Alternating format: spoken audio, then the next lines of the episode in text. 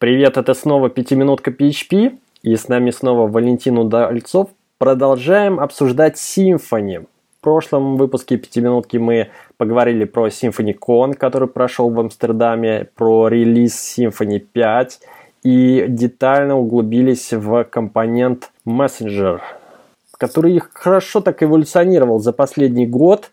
Э, много новых функций – Сегодня, сегодня по плану давай обсудим Symfony Cloud. Ты нам обещал рассказать свой опыт использования. И поговорим про надежную доставку сообщений. Да, с удовольствием. Значит, про Symfony Cloud. Э, я его пробовал использовать в рамках своего pet проекта между двумя последними работами. Моя задача была несколько... У меня была простая задача в плане того, что я хотел сделать, какой сервис хотел сделать. А, он при этом, ну, как бы реально был нужен одному, одному моему знакомому. А, но я хотел все это за over чтобы попробовать чуть-чуть DDD, чуть-чуть, чуть-чуть CQRS, чуть-чуть Messenger. И я понял, что в, крат в краткие сроки я сам все это не смогу задеплоить, потому что у меня опсовых таких знаний не хватило бы. И как раз под руку попал Symfony Cloud, который к тому моменту уже вышел. То есть это все происходило месяцев 5, э, наверное, назад, может быть, чуть больше. И я с удовольствием попробовал. В общем, я потратил, наверное, дня два на настройку. Возможно, это много, для сервиса, который как бы из коробки должен работать, но повторюсь, у меня был там маловато опыта с э, консюмерами, еще с чем-то, поэтому я думаю, что вот при текущих моих знаниях быстрее бы настроил за день, наверное. В общем, какой у меня стек был? У меня было серверное приложение, чисто API на Symfony 4, у меня был фронт на Vue.js, который я тоже в те дни быстренько там изучил, на Vuetify, э, обертки для Vue, я быстро себе сделал вот необходимый интерфейс. У меня была очередь сообщений, потому что я хотел в фоне э, делать импорт необходимых данных.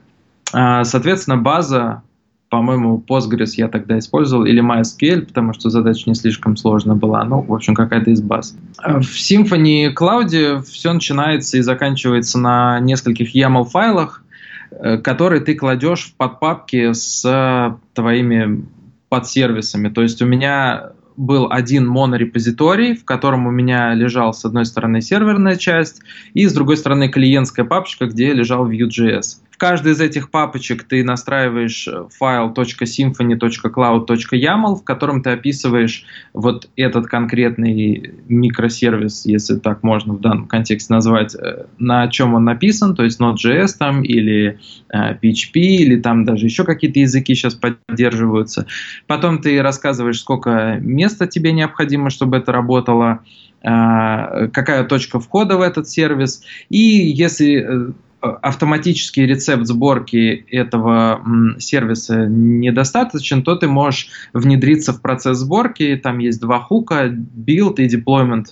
Вот, и там что-то поправить, какие-нибудь переменные среды или вообще запустить дополнительные команды какие-то. Потом ты настраиваешь еще дополнительные сервисы, которые автоматически доступны, доступны в клауде. Это вот типа очередь сообщений, выбираешь между RabbitMQ, Kafka и, по-моему, там тоже Redis можно использовать в качестве а, очереди. Базу, да, чтобы вот сейчас открыл буквально конфиг, RabbitMQ, двоеточие, type RabbitMQ, двоеточие 3.7, диск 1500 мегабайт. А, и база там, database, type, MySQL, вот да, у меня стоит, и диск 512.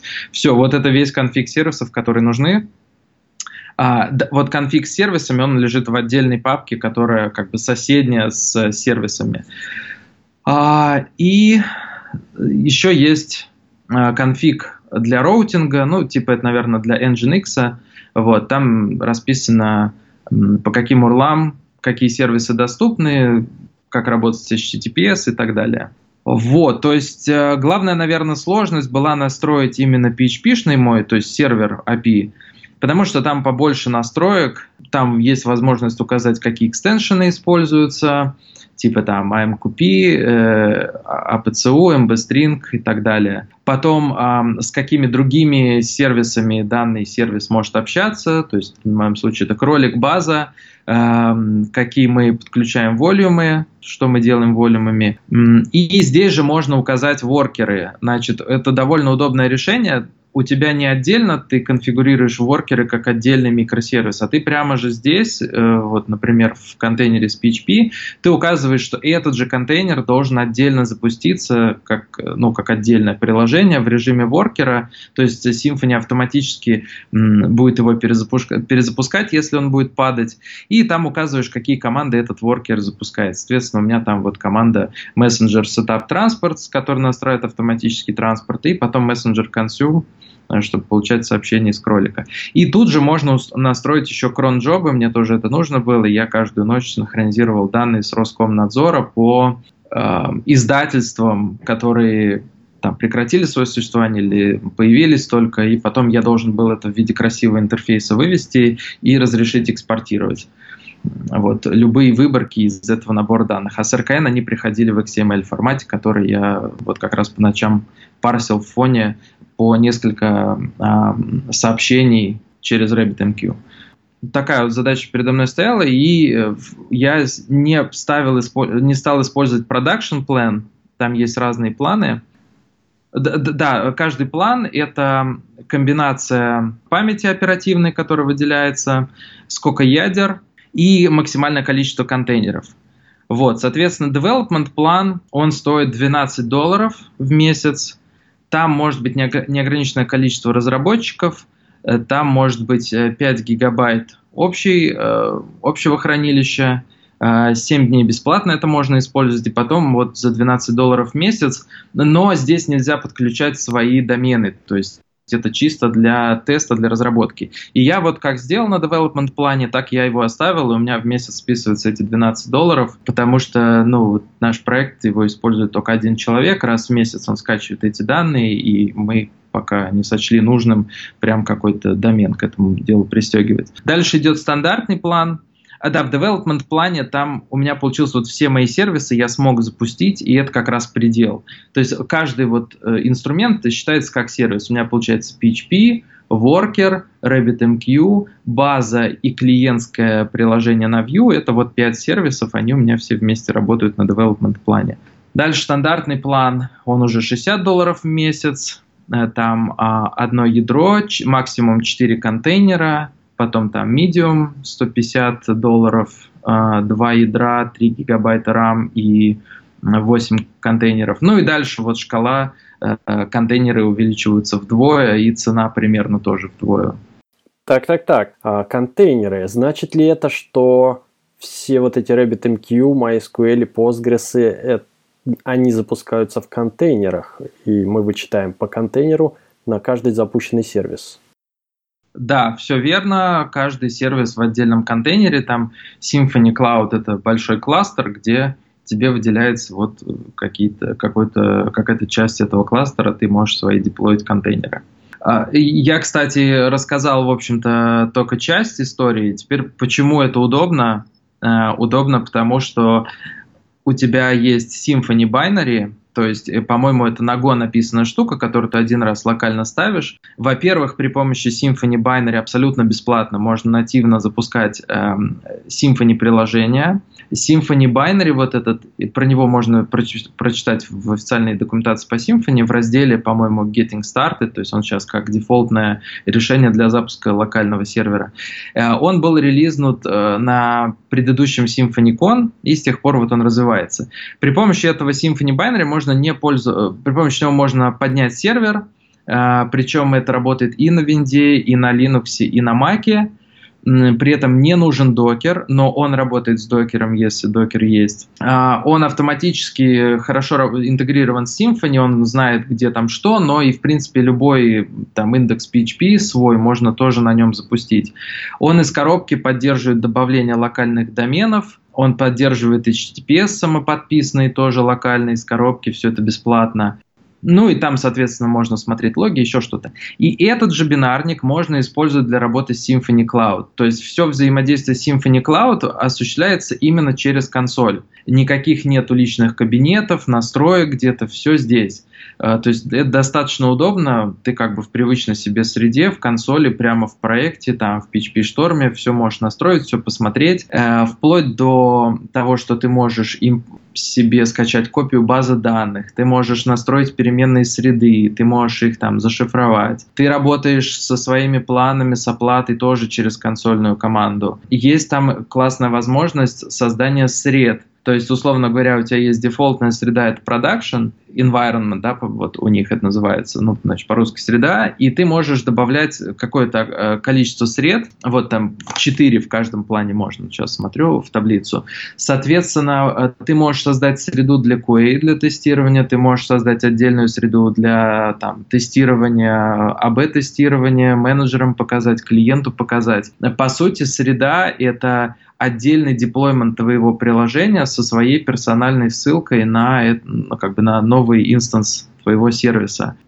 Что-то еще, наверное, мог забыть, но в целом вот взаимодействие со всем этим очень удобно через командную строку мне понравилось. Слушай, если я создаю среду дополнительную для какой-то новой бета-альфа-версии, значит ли это, что мне нужно запустить еще 5 контейнеров с э, отдельной копией базы данных, отдельным рэббитом? А, по-моему, да. Вот не могу сейчас э, утверждать точно, но, по-моему, да, вся суть среды в том, что это как бы полностью изолированная. Изолированная, да, да, да. Было бы логично, да. А что с надежностью в этом случае? Например, я хочу поднять кластер рэббитов или какой-нибудь мастер слейв репликацию MySQL – это все можно описать в конфигах сервисов таким образом, да? Тут не могу ничего тебе точно сказать, потому что я так глубоко не погружался. Я условно сделал свой проект, задеплоил, обрадовался и устроился на новую работу. Все, он у меня работает, крутится до сих пор. Э, мой э, знакомый скачивает данные, которые ему нужны. Все, все счастливы. Вот, я так глубоко не погружался, но не помню, чтобы там в документах это было. А есть ли какая-то информация? Это все хостится на Амазоне? Они сами под капотом какой провайдер используют? У меня где-то проскакивала информация, что это платформа SASH. Вроде как там. Но не уверен. Вот сейчас открыл документацию на вот из Symphony Cloud. Здесь не написано. Написано только, что платформа as a service. И вот где хостится, так сходу не нашел. Ну, вообще все выглядит, э, звучит очень удобно. С другой стороны, у меня есть сомнения по поводу, как я могу доверять э, этой инфраструктуре, если я точно не знаю, что это за инфраструктура, и, и мне хотелось бы, конечно, видеть какие-то реплики.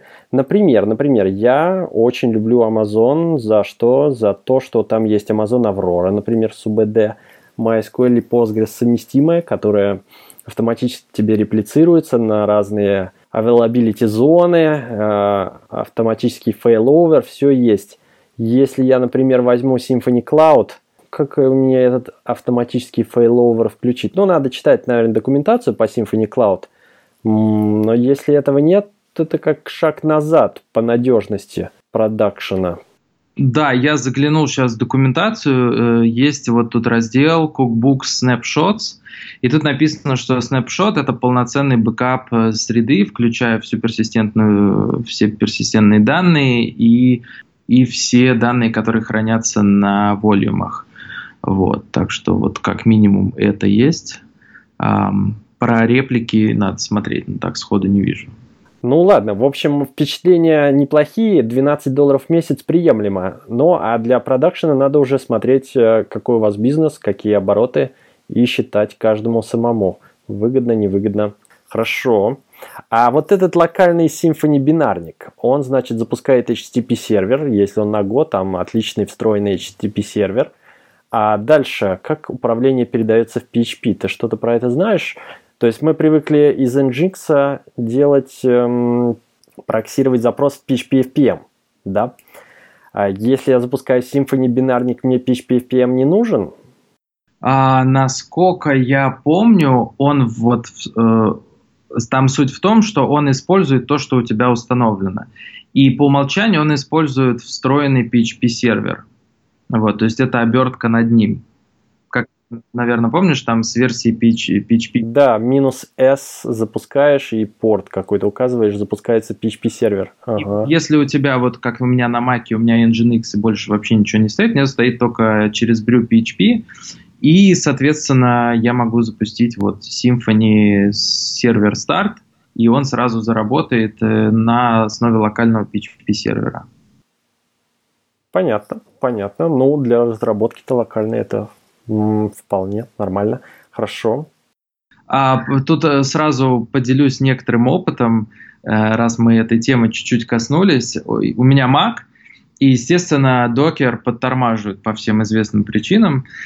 Поэтому у меня локальный есть PHP всегда обязательно, и всякие там статический анализ, какие-то крупные инструменты, или если нужно проверить что-то на скорость, я всегда запускаю нативно. То есть у меня поставлен там и Postgres, и Rabbit, и Elastic, все локально стоит, и я этим пользуюсь, когда мне нужно либо проверить на скорость что-то, либо э, команды мои из мейка я запускаю локально, если это тяжелые всякие процедуры типа там юнит-тестов и э, статического анализа. То есть, условно говоря, со своим текущим проектом я работаю по умолчанию в докере, и да, я там жду чуть дольше, когда у меня обновляется страница, там особенно если кэш, да, у нас нужно прогреть. А, но make команды я запускаю с, с... Есть специальная у меня команда в make файле, которая называется dockerless.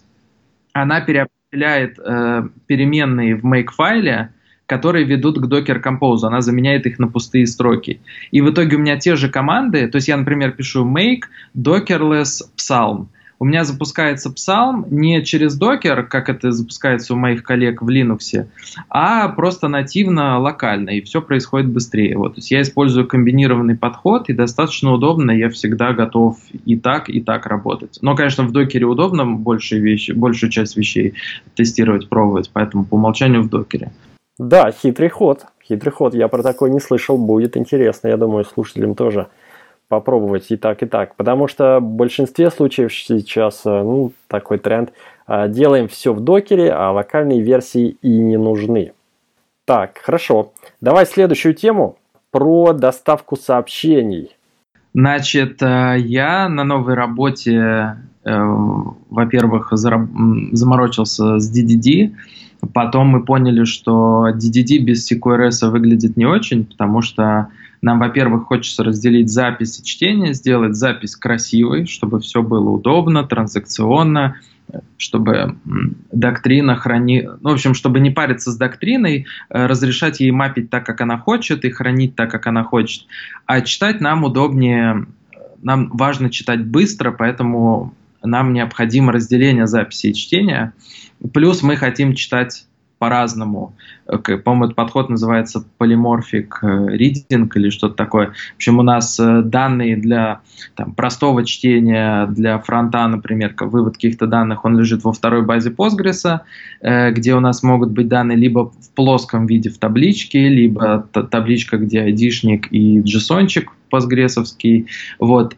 Плюс мы для аналитики используем, там, например, Elasticsearch, который тоже должен получать эту информацию. Поэтому поняли, что CQRS нам очень поможет разделить все это и, в общем, сделать точку расширения для чтения. Но вот там, например, задумался я в какой-то момент про event sourcing.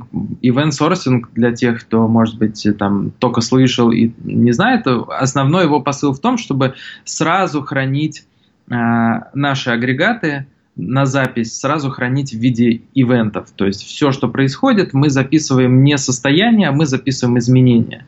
И преимущество данного подхода, что когда у тебя все записано в виде событий, ты можешь прочитать в любой момент любой кусок твоего ивент-стрима, и если что-то пошло не так, ты можешь заново прочитать, заново применить это к тем же базам чтения или там выполнить другие какие-то процедуры, которые были связаны с ивентами. А, но sourcing это такой еще больший оверхед, э, еще больше оверинжиниринга, и э, мы решили, что для нас это как бы неоправданно будет. И тогда, если мы не используем event sourcing, то вместе с, то у нас получается не event sourced, а event driven система, и тогда возникают разные интересные вопросы к системе обмена сообщениями, к очереди. Например, если мы используем RabbitMQ, то RabbitMQ не гарантирует нам ровно одну доставку. Он гарантирует нам не менее одной доставки. Это связано с тем, что, например, мы ему мы считали с RabbitMQ какое-то сообщение, или отправили в RabbitMQ сообщение. И перед тем, как отправ- сказать ему, отправить ему acknowledgement, то есть сказать, все, мы отправили, все хорошо, мы, например, упали, сервер упал. И а, тогда мы ну, там, отправим, например, сообщение дважды, или э, то же самое с получением. В общем, у нас могут быть э, вот здесь проблемы. Поэтому первый шаг к правильному мессенджингу – это дедубликация сообщений на входе. То есть мы каждое сообщение снабжаем идентификатором. Как правило, здесь речь идет скорее про доменные ивенты, потому что ну вот я предпочитаю делать сообщения, которые на вход, сразу синхронными, чтобы мы точно знали, что вот к нам фронт прислал какой-то запрос, мы его обязательно должны обработать, либо обязательно зафейлиться. То есть либо мы создали какую-то сагу, которая впоследствии будет уже в фоне крутиться и через сообщения команды там длинный, длительный бизнес-процесс выполнять, либо и мы ее, да, в изначально мы в исходном состоянии сразу синхронно сохранили, либо это просто изменение агрегата, мы тоже его синхронно сохранили. Получается, в асинхронность у нас уходят только э, доменные события. А, и мы их, естественно, можем снабжать идентификаторами, и на входе нам необходима система, которая дедублицирует. То есть, как правило, это база данных, в нашей базе данных в основной у нас есть еще одна табличка с айдишниками сообщений, которые мы обработали.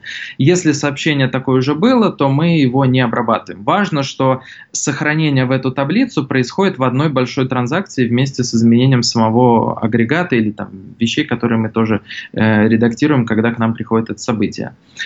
Э, вообще вся задача э, надежного мессенджинга, она про то, чтобы не использовать э, распределенные транзакции, потому что они очень очень дорогие, но использовать что-то подобное за счет транзакционности вот нашей основной базы данных. А, но это, значит, я рассказал про то, что необходима дедупликация на входе, но этого недостаточно. Вот в прошлом подкасте мы с тобой говорили про то, как отправлять события предметной области, и там возник такой вопрос, что если мы, например, отправляем события предметной области до того, как мы сохранили агрегат, мы вообще очень сильно рискуем, потому что если транзакция не завершилась по каким-то причинам, то со- событие ушло, э, все, кто на него подписались, что-то сделали, а по факту эти данные вообще не применились. И мы, например, если в событии участвовал какой-нибудь UIT агрегат, который мы там добавили, или entity внутри агрегата рута, который мы добавили, оно вообще на самом деле не существует в реальности, что транзакция не выполнилась. Соответственно, вот этот подход, вообще неправильный. Мы обязательно должны отправлять доменные события после завершения транзакции. Но и здесь у нас возможна проблема, если мы закрыли транзакцию и собираемся отправить сообщение в тот же RabbitMQ, и вот ровно в этом месте у нас сервер упал. Это, конечно, очень пессимистичный взгляд, но он возможен. И если мы говорим о стопроцентной надежности, мы должны а, смотреть на это так, что в каждый момент когда вот происходит э, какая-то передача данных куда-то, мы предполагаем, что что-то может упасть. И вот если у нас наступает такая ситуация, то это означает, что агрегаты мы свои сохранили, все в базе записи у нас все хорошо, но события мы не отправили. Например, у нас база чтения не синхронизировалась, или письма не ушли пользователям, уведомления не ушли, еще что-то и так далее. Значит, как это лечить? Вместо того, чтобы отправить сразу сообщения в очередь, мы сохраняем их еще в одну таблицу в рамках той же большой транзакции, которая лежит в этой же основной базе. Только после этого, когда все в рамках транзакции, транзакции сохранилось, мы отправляем эти сообщения наружу. Если мы упали, у нас сохранились эти сообщения у нас. И когда мы снова поднимаем, ну точнее, как э, если у нас не PHP, то мы снова поднимаем, можем все отправить, и либо мы на PHP там пишем дополнительно там кронжобу какую-нибудь, которая из этой очереди отправляет сообщения, те, которые, мы, э, которые нам не удалось отправить. И поскольку здесь опять-таки может возникать ситуация, что мы, например, начали отправлять эти сообщения и снова упали по какой-то причине, то мы можем опять-таки их отправить несколько раз. И здесь э, сыграет роль еще раз механизм э, дедупликации, про который я рассказал в начале. Соответственно, э, мы должны отправлять сообщения до тех пор, пока все не отправим вот из этой очереди, да, из э, очереди сообщений, которые нам не удалось раньше отправить. и постепенно чистим их. Если там что-то упало, значит мы отправим их еще раз в следующий раз. Но они за счет дедупликации не дойдут дважды, дойдут ровно один раз. А, сразу забыл вначале сказать, это совершенно не я придумал. Есть такой парень, его зовут Уди Дахан. Он а, разработчик на C-Sharp, у него есть потрясающий блог, где много и про DDD, и про CQRS, и все его посты там, они уже 10 лет как лежат. И когда я стал интересоваться тем, как сделать event-driven систему максимально надежной, я стал гуглить и нашел на Vimeo видео с его ну, либо воркшопа, либо какого-то вот приватного урока для компании, где он это подробно рассказывает, рисует на доске, вы можете загуглить, э, там написать что вроде Vimeo, Reliable Messaging, э, Уди Дахан. И вы попадете на это видео. Но мне кажется, цель нашего подкаста просто донести до наших слушателей, что просто настроить очередь э, совершенно недостаточно э, для того, чтобы э, стопроцентный мессенджинг построить, если мы не делаем event sourcing. И, соответственно, вот я вам рассказываю вкратце, можно посмотреть видео для деталей. Так-так, вопросы встречные. А, мы используем RabbitMQ или другие месседж-брокеры как специализированный софт, да, ориентированный на доставку сообщений. Там есть куча разной функциональности по этому поводу. Но в то же время получается, что ты дублируешь функциональность такой мини-очередь создаешь на своей СУБД, в которой у тебя есть отсыт транзакции, да? Угу. И просаживается производительность. Так-то можно все очереди внутри Postgres или MySQL гонять, но мы же этого не делаем, потому что считается, что как бы очередь на базе данных это не очень производительно может быть, и вообще есть специализированный софт. А тут у тебя целых две очереди. Может быть, даже в такой супернадежной схеме даже и Rabbit-то не нужен, если и так все сохраняется в табличку в Postgres. Да, я понимаю о чем ты, я тоже как бы про это думал. Но мне кажется, здесь нагрузка меньше, чем если мы базу используем непосредственно как очередь, потому что вот дедупликация, это получается один запрос на входе только, причем, э, ну, такой легкий, да, по идентификатору. И плюс ну да. И э, второй запрос, когда мы...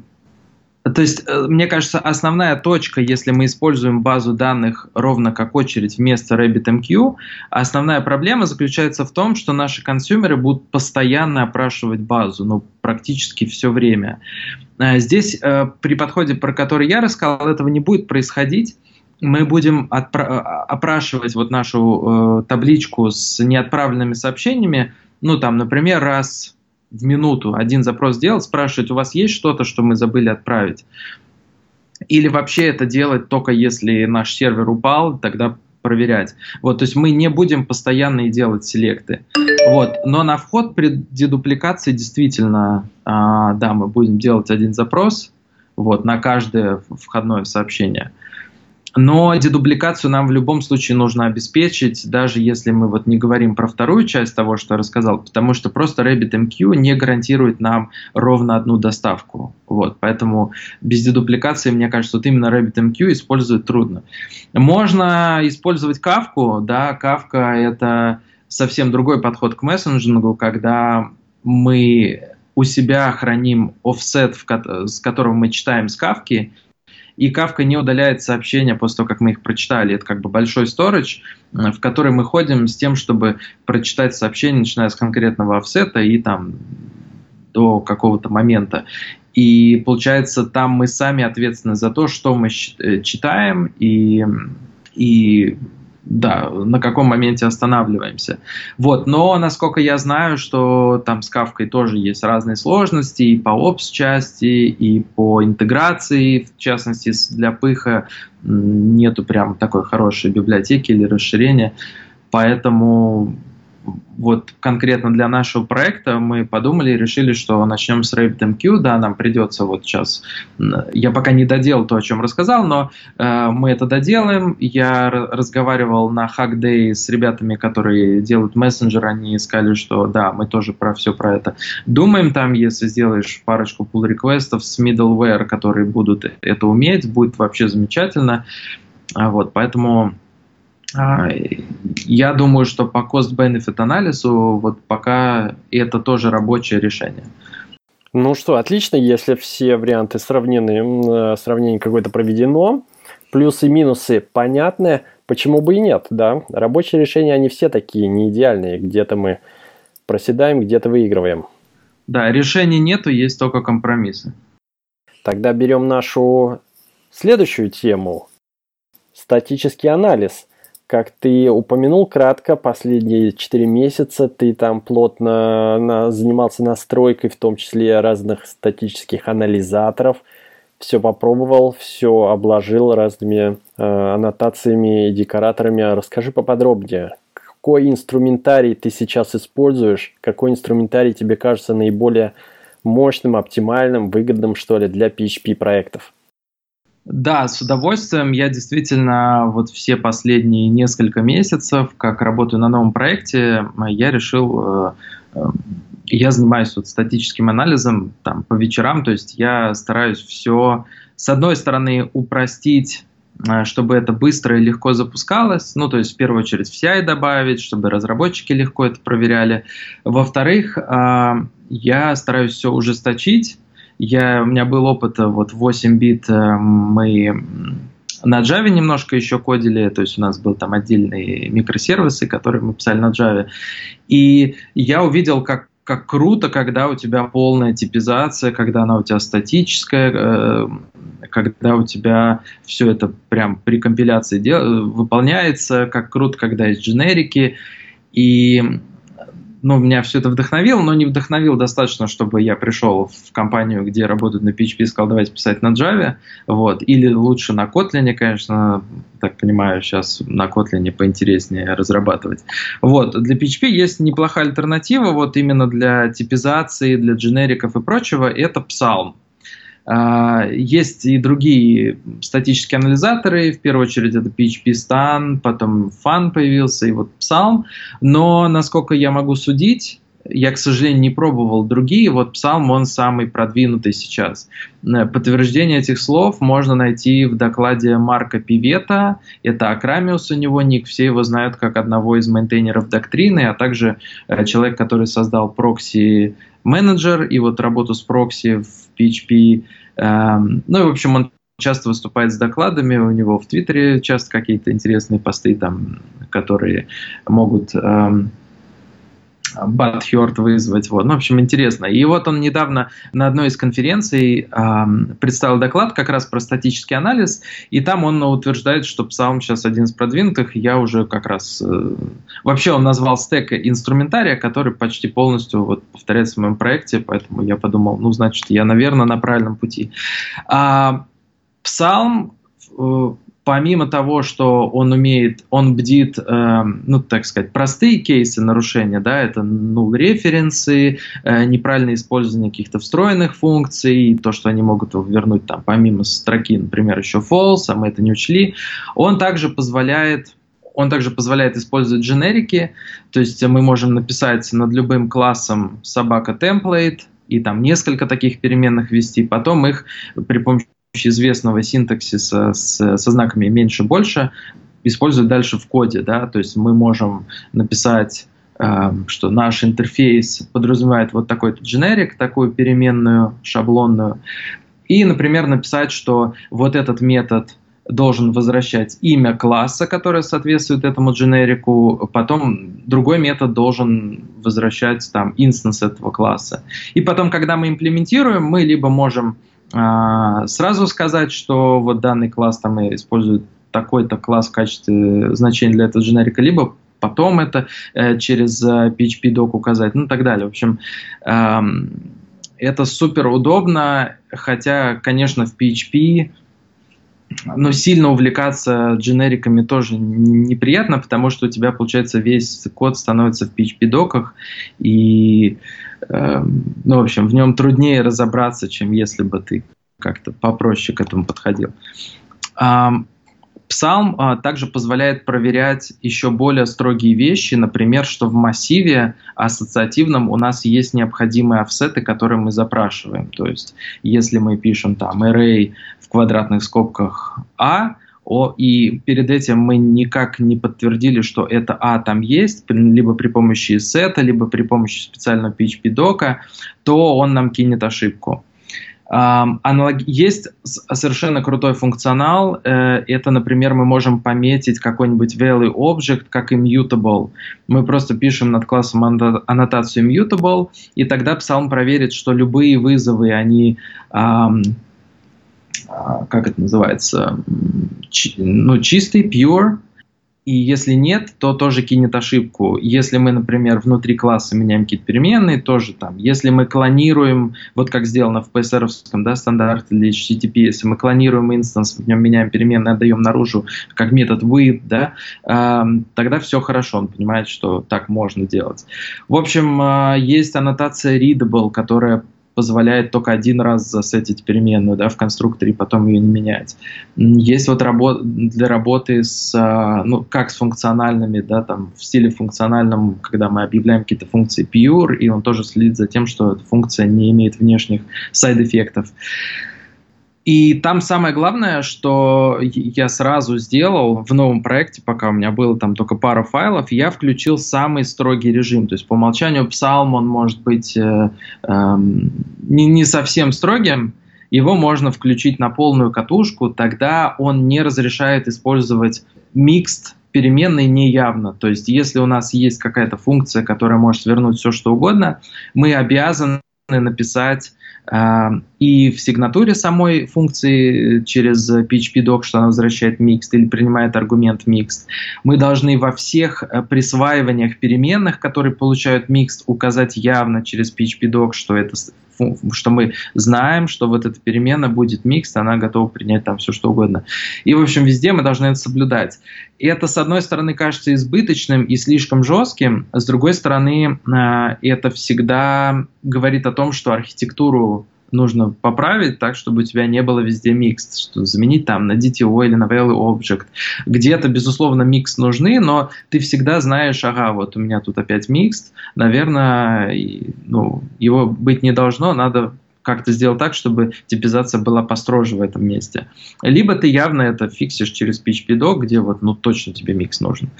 А сейчас вот по ходу дела вспоминаю еще классные фишки Псалма. А, мы можем явно аннотировать массивы, которые являются индексными, не, не ассоциативными, то есть которые должны, которые при JSON encode превращаются в массив, а не в объект.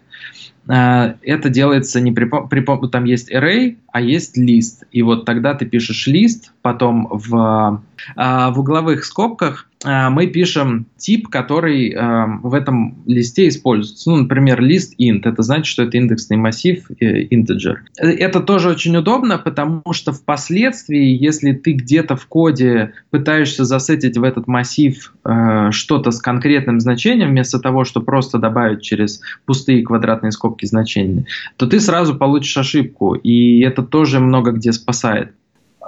Псалме также есть потрясающая возможность задокументировать callback, callable.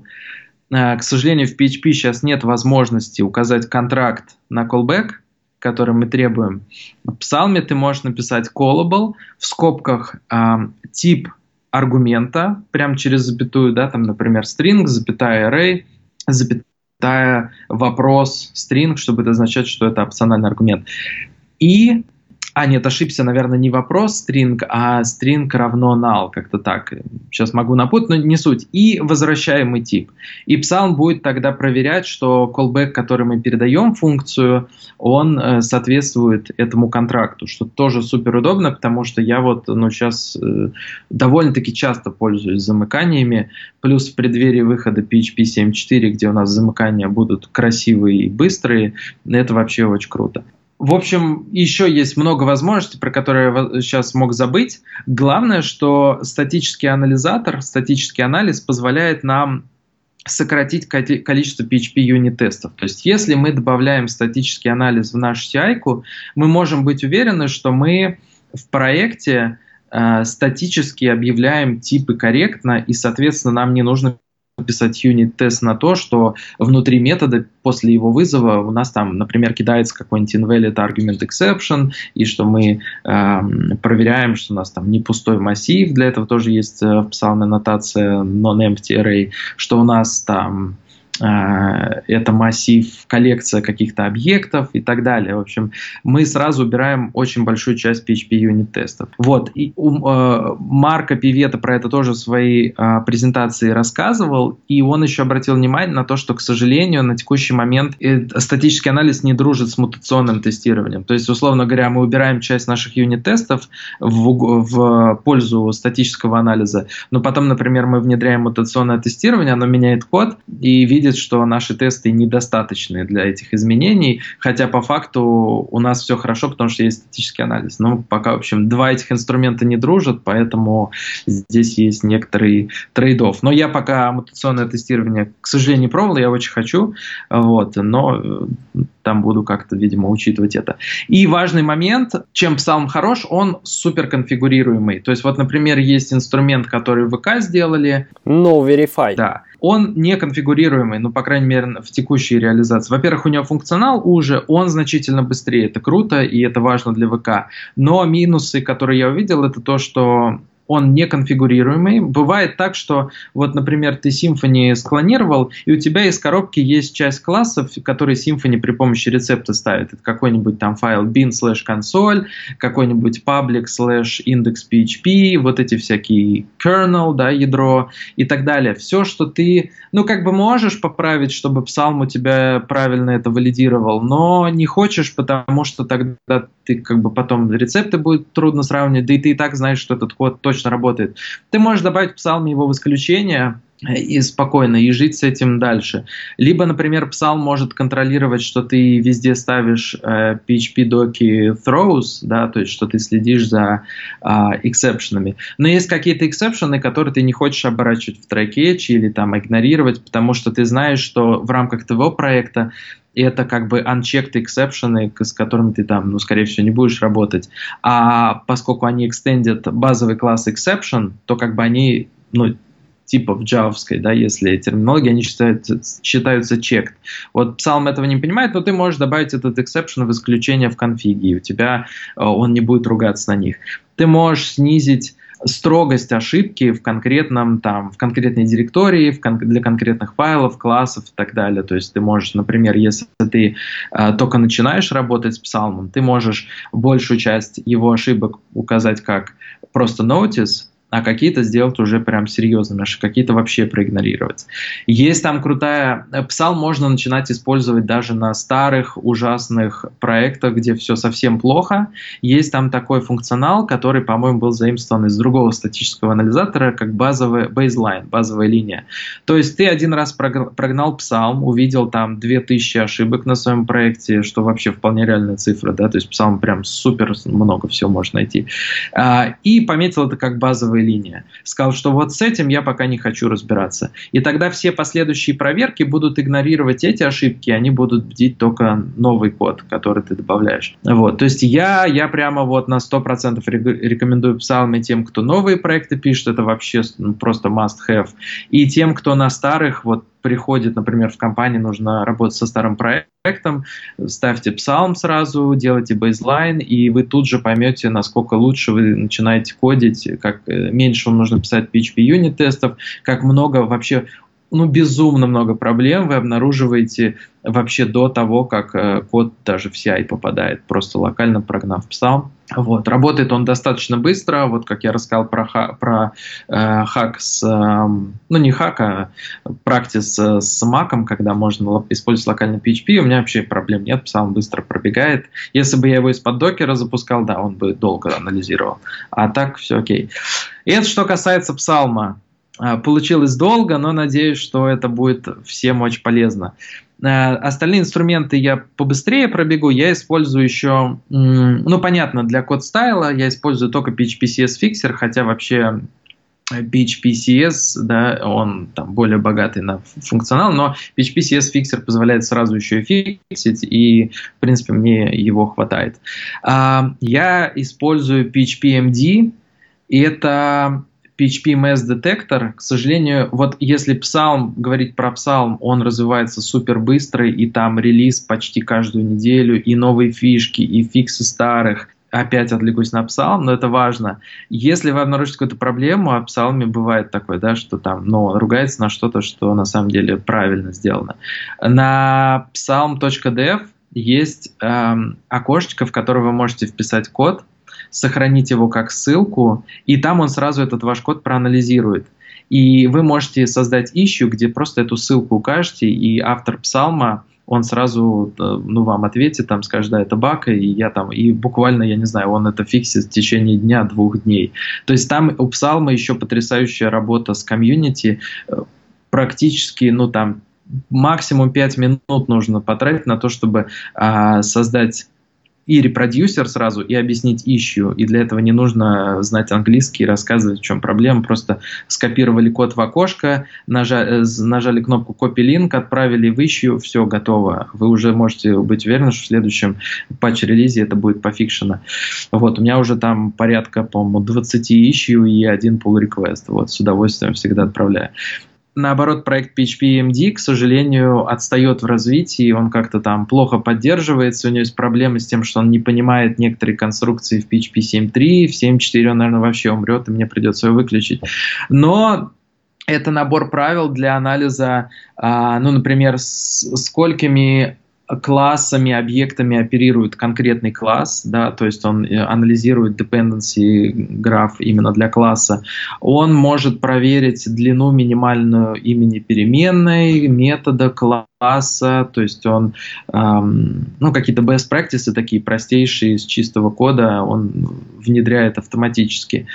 Еще, ну, он еще проверяет, в общем, нейминг, неиспользуемый код. Да, если у нас есть, например, аргумент, который мы не используем, он тоже нам про это скажет. Он проверяет э, по архитектуре какие-то моменты, точнее по использованию PHP, например, если у нас empty, э, пустой catch-блок, он тоже нам скажет, вот catch-блоки пустые лучше не делать, скорее всего вы забыли туда что-то вписать. И да, вот э, размер кода, то есть длину метода, длину класса и количество других э, классов, с которыми он, которыми он оперирует. В общем, полезный инструмент, к сожалению, вот он отстоит немножко в развитии от PHP и некоторые проблемы вызывает. Но там есть, опять-таки, конфиг, в котором можно писать исключения и это как-то снивелировать эти проблемы. А следующий инструмент это PHP MND, который обнаруживает магические числа в коде и, соответственно, говорит, что вот здесь у вас есть там число 35, и оно прямо в коде, непонятно, что это такое. Вот. Такой, я думаю, и так все, в общем-то, стараются константы делать, но если кто-то где-то забыл или какой-нибудь, не знаю, джуниор э, не знает про это, он автоматически про это узнает еще до того, как его код вообще там отревьюили. А, потом я использую Composer Check Require, Composer Require Checker – это отличный инструмент. А, суть его в том, что в нашем проекте могут использоваться какие-то классы из папки vendor, которые мы явно не зареквайрили в Composer JSON. То есть это зависимости не первого уровня, а там второго и дальше – в чем проблема? Представим, что библиотека, которую мы явно указали в Composer JSON, дропнула эту зависимость. Ну, она же, в принципе, может это сделать даже в минорном апдейте, даже в патч-апдейте, потому что библиотека, если она сохраняет эту функциональность так или иначе, она не обязана сохранять пакеты, которые ее до этого обеспечили. То есть, в принципе, в рамках обратной совместимости это можно сделать. И тогда, а в нашем проекте произойдет ошибка, потому что при следующем Composer Update та библиотека, которую дропнула наша явная зависимость, она удалится автоматически. Соответственно, мы получим ошибку. Так вот, Composer Require Checker, он проверяет, что все namespace, которые мы в нашем коде импортируем, они однозначно резолвятся зависимости первого, зависимостями первого уровня. И ну, это такой как бы не самый обязательный инструмент, но тоже помогает. И аналогичная библиотека Composer Unused, э, которая проверяет, что у нас нету зависимостей э, Composer JSON, которые мы вообще не используем в коде. Вот, то есть это как бы обратная проверка. Вот, оба инструмента использую, они вообще проблем особо не добавляют, но думаю, что в будущем они спасут нас от того, что мы э, там потеряем, могли бы потерять какой-то код из-за того, что удалилась библиотека. Ну, наверное, на этом все. Ну, понятно, там PHP Unit, это я даже не буду обсуждать. Обязательно проверяю еще Composer Validate, то есть, когда мы добавляем какую-то зависимость, мы должны убедиться в том, что наш лог-файл корректный, что у нас нет никаких неожиданностей при деплойменте на, на продакшн, и что все разработчики пользуются одним и тем же комплектом библиотек, зафиксированным в Composer Log. То есть, это обязательно тоже в CI надо добавить. И забыл, есть еще один инструмент, который я вот буквально в ближайшее время внедрю. Про него Марко Пивета рассказывал. Называется DepTrack. Это инструмент, который позволяет разграничить код проекта на разные категории, то есть категоризировать классы и проверить, что вот эти категории используют друг друга только в нужном направлении и только если им это разрешено. То есть, условно говоря, мы можем при помощи этого инструмента проверять, что мы из контроллеров Эм, не вызываем напрямую, там, я не знаю, бизнес-логику, что мы э, из бизнес-логики не используем какие-то инфраструктурные элементы, которые, на которые мы не должны опираться и так далее. В общем, это тоже полезно, особенно если мы делим код по слоям, что, на мой взгляд, более устаревшая практика, либо по фичам, когда мы хотим, чтобы наши вот, namespace по фичам не пересекались, э, или пересекались только в нужном направлении, в нужных местах. Вот. В общем, мне кажется, что если вооружиться вот всем вот этим, то можно просто гигантское количество багов оставить в предрелизном, да, в предрелизной части цикла разработки.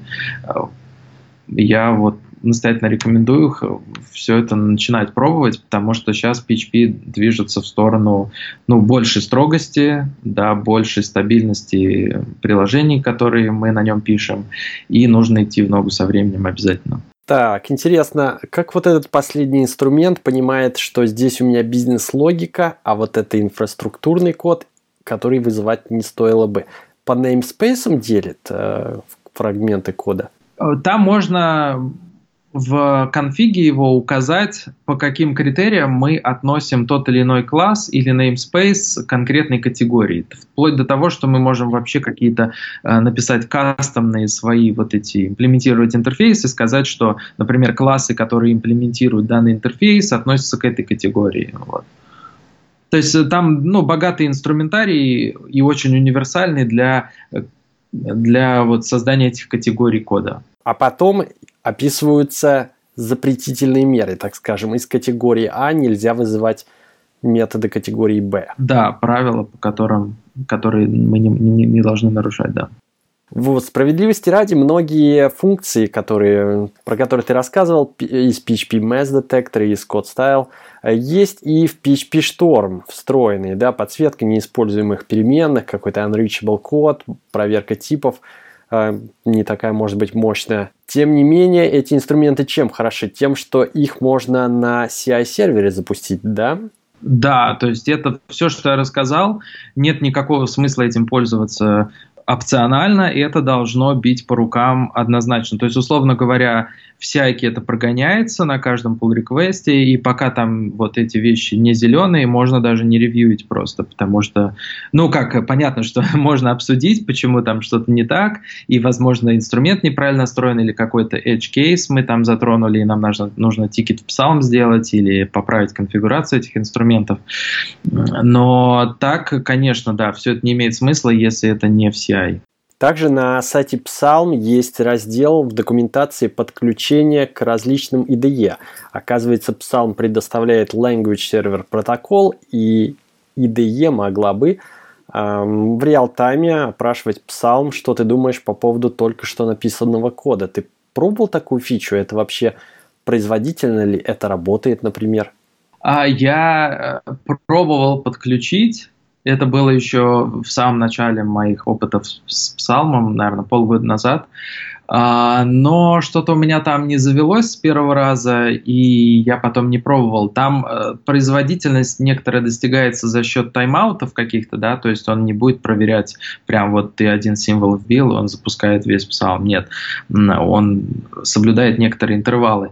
За счет этого, ну, не должно сильно проседать все. Но я, я знаю такой возможности, пока запускаю вручную в консоли, у меня это просто там написать псалм, опять-таки, потому что у меня локально стоит PHP и Composer Global, и все эти бинарники у меня продублированы помимо докера еще локально. Я просто набираю псалм, потом путь к файлу, и я как бы ну, точно, или к namespace, я, точнее к директории, да, я точно уверен, что у меня там все окей, я вручную запускаю.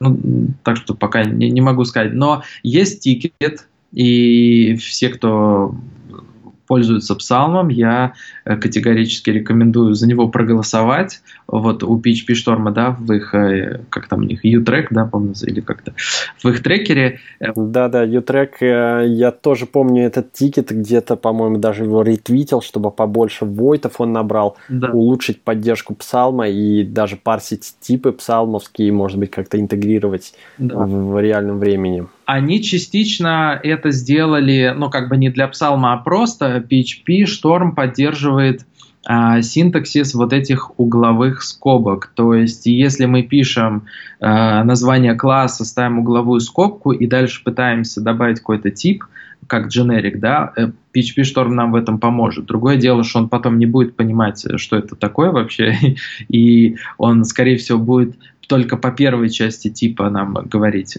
что это за переменная. А, но э, хотя бы первый шаг они сделали к поддержке этого синтаксиса. Другое дело, что в Псалме там много всяких кастомных аннотаций или э, те же типы можно описывать. Если у нас generic, да, то мы используем типы, которые, естественно, не импортированы в текущий namespace в рамках файла, они же только в PHP-doc существуют. Соответственно, если мы пишем просто собачка парам и там э, тип дженерика, то PHP Storm будет его желтым подсвечивать как совершенно неизвестный ему тип, и тогда мы можем дописать псалм дефис парам, чтобы PHP Storm игнорировал этот PHP док. И в итоге получается, что ну, 90% аннотаций пока приходится PHP доков писать э, с префиксом псалм, чтобы PHP Storm не ругался. А, но вообще PHP Storm молодцы, они пытаются интегрировать все известные инструменты. Вот, например, они интегрировали PHP CS Fixer, и это очень круто, потому что я вот пользуюсь только PHP CS фиксером, он у меня настроен в PHP Storm, и если я нарушаю какие-то правила, которые у меня сконфигурированы для конкретного проекта, он мне весь там фрагмент кода подсвечивает желтым, я нажимаю uh, Alt-Enter, нажимаю кнопку, выбираю пункт Fix with PHP CS Fixer, и PHP Storm сам PHP CS Fixer натравливает на этот файл, мне автоматически правит, э, правится. То есть это было бы очень удобно. И, кстати, для Psalm тоже есть инструмент, который поставляется вместе с Psalm. Это инструмент, который пытается автоматически поправить код так, чтобы он соответствовал правилам псалма. Конечно, там, э, ну, дай бог, 10% того, что псалм находит, он умеет сам править, и иногда это может быть вообще неправильная правка, то есть я этим даже не пользуюсь. Но теоретически там тоже можно было бы сделать такой пункт, который какие-то простейшие нарушения сам пытается исправить. Да, да, очень интересно и очень полезно и важно Важно не тратить свое время на форматирование, проверку каких-то базовых вещей, если все это могут сделать скрипты, роботы и выдать результат, что ваш код пока еще не готов для ревью. Поправьте вот эти вещи. Угу. Между прочим, не относящийся непосредственно к PHP, вопрос, а каким Continuous Integration сервером ты сейчас пользуешься? А, я так если предыстория, я Travis, э, первый Continuous Integration, которым я пользовался, потому что он использовался в open source проектах, в которые я когда-то начинал контрибьютить и сейчас контрибьютю, то есть это Symfony, там вокруг экосистемы. Э, соответственно, свои библиотеки я писал с Travis. Потом 8 бит э, мы использовали Concorsia, или я путаю что-то. Я просто вот там именно с частью, э, к сожалению, не так часто взаимодействовал, но э, у нас вот какой-то другой инструмент использовался, я мне не было шанса там его вплотную пощупать. А сейчас у нас э, Atlassian Stack здесь прям полный, и мы э, тестируем Bitbucket Pipelines, который у нас э, стоит на нашем сервере. Соответственно, мы планируем э, через него прогонять. Да, круто. На самом деле не, не часто слышу про Bitbucket Pipelines, все чаще GitLab, GitLab, GitLab, ну и GitHub Actions в последнее время кто-то TeamCity даже, Jenkins. Bitbucket Pipelines кажется, что он не так популярен, но я его тоже использую.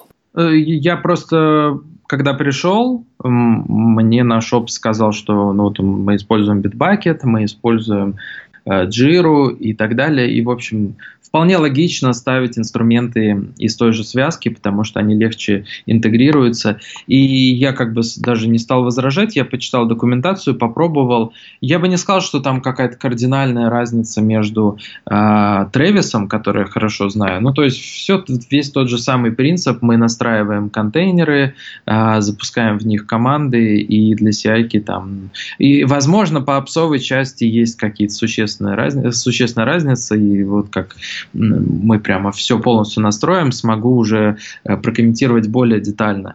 Э, интересная история про GitHub Actions, который вот сначала попытался, как я понял, пойти каким-то особенным путем, то есть у них были вот конфигурации этих workflow, где можно было для каждого элемента workflow настроить докер файл, все это как-то хитро запускалось, но я так понял, что это не зашло, потому что недавно у них появился GitHub Actions 2, и там все как в Тревисе и в Pipelines, когда у тебя есть YAML файл, и ты э, всем привычным способом все конфигурируешь, и как бы э, все запускается почти как у всех. Вот, так что, видимо, это не получилось у них сделать что-то особенное, они вернулись к общей практике. Да, ну что, завершаем тогда на этом выпуск. Пятиминутка PHP. Поговорили про статический анализ, про Symfony Cloud, про надежную доставку сообщений. Приходи еще, у тебя очень много интересной информации. С удовольствием очень люблю рассказывать, и организаторы конференции можете мне писать, я с удовольствием попробую рассказать что-нибудь вживую. А те, у кого есть какие-то вопросы, пишите мне в Твиттере, собака Удальцов, в Телеграме можете написать, в чате Симфони можете меня пингануть, что в симфонияках, что тут. Э, с удовольствием помогу, расскажу, ну, в пределах разумного, конечно, вот, но я всегда готов э, там, проконсультировать по какому-либо вопросу. Пока. Счастливо.